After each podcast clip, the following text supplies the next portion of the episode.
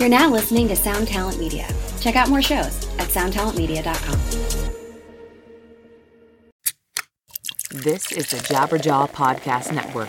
Visit jabberjawmedia.com for more shows like this one. Hey, this is Matt with Smart Punk, and you're listening to The Lead In.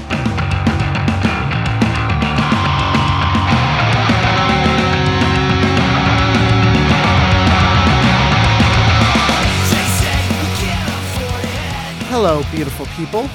Happy Wednesday. Welcome to episode two of The Lead In. If this is your first time tuning in, we thank you for taking a little bit of time out of your day to hang out with us. My name is Matt. Today is August 22nd, and hold on to your butts because we have a little news you may have missed over the last few days.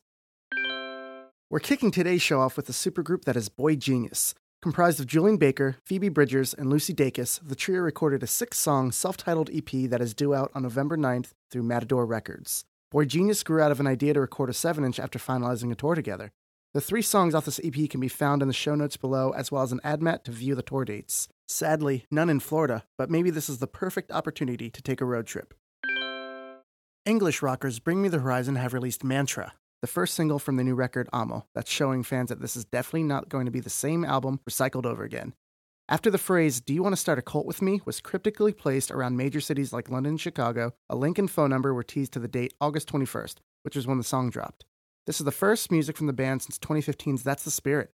The band is headed out on a world tour later this year, leading up to the record's release date of January 11th, 2019. Links to hear Mantra, pre order the album, and grab tickets for the shows can all be found in the show notes below. The story so far is embarking on a 22 date North American tour towards the end of this year in support of their new record, Proper Dose. The California natives will be bringing along a powerhouse of openers featuring Citizen, Turnover, and Movements. The tour will kick off November 2nd in Portland, Oregon, and tickets will go on sale this Friday at 10 a.m. in your local time.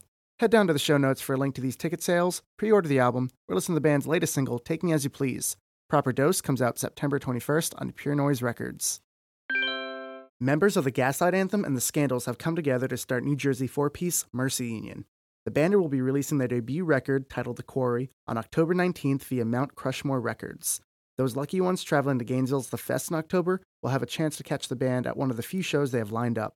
The album is up for pre order, and there's a link to the first single, Chips and Vicks, in the show notes. Also, sort of related, our variant of the Gaslight Anthems, the 59 Sound Sessions, is running low. The album is comprised of some demo versions and rarities of songs from the recording sessions of the 59 Sound, duh, and is accompanied by a beautiful photo book. I've included a link to that in the show notes as well. Metalcore outfit Norma Jean has posted a picture on Instagram that they're working on new music. I literally have no other information on that other than I'm pretty stoked to hear what the band is going to come up with. The record will be following Polar Similar, which came out two years ago.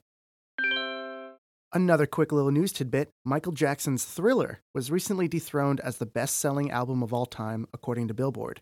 The crown now belongs to the Eagles and their album Greatest Hits 1971 to 1975, which has reportedly sold over 38 million copies. This is all fine and dandy, but let me know when Enema of the State becomes the new king. Lastly, Bless the Fall drummer Matt Traynor has posted a statement on the band's Twitter that he will no longer be with the band following their Hard Feelings US tour. Trainer was with the band for 12 plus years, which is how long I worked for Starbucks before landing this sweet new gig, and all I have to show for it is a couple cool pins. Anyway, we have a Smart Punk exclusive of Hard Feelings, and you can grab your copy from the link in the show notes. And that's some of the news that happened over these last few days. If there's anything I missed that you think I should have covered, let me know. Drop me a line on Twitter at SmartPunk or use the hashtag TheLeadIn. If you decided your record collection needs a few new additions, head on over to smartpunkshop.com, browse through the catalog, grab your favorites, and use the discount code TheLeadIn to save 10%. You don't have to thank me, but it always feels nice when you do. Anyway, I'll see you guys on Friday, same Smart Punk time, same Smart Punk place. This episode of The Lead In was recorded at Smart Punk Studios, editing by Ian Marchionda, logo designed by AKT Enterprises, music by Orlando's own Debt Neglector. Be sure to tweet us using the hashtag The Lead In, subscribe, review, show this to your friends, etc., etc. The Lead In is part of the Jabberjaw Network. Head over to jabberjawmedia.com and check out all the other great podcasts.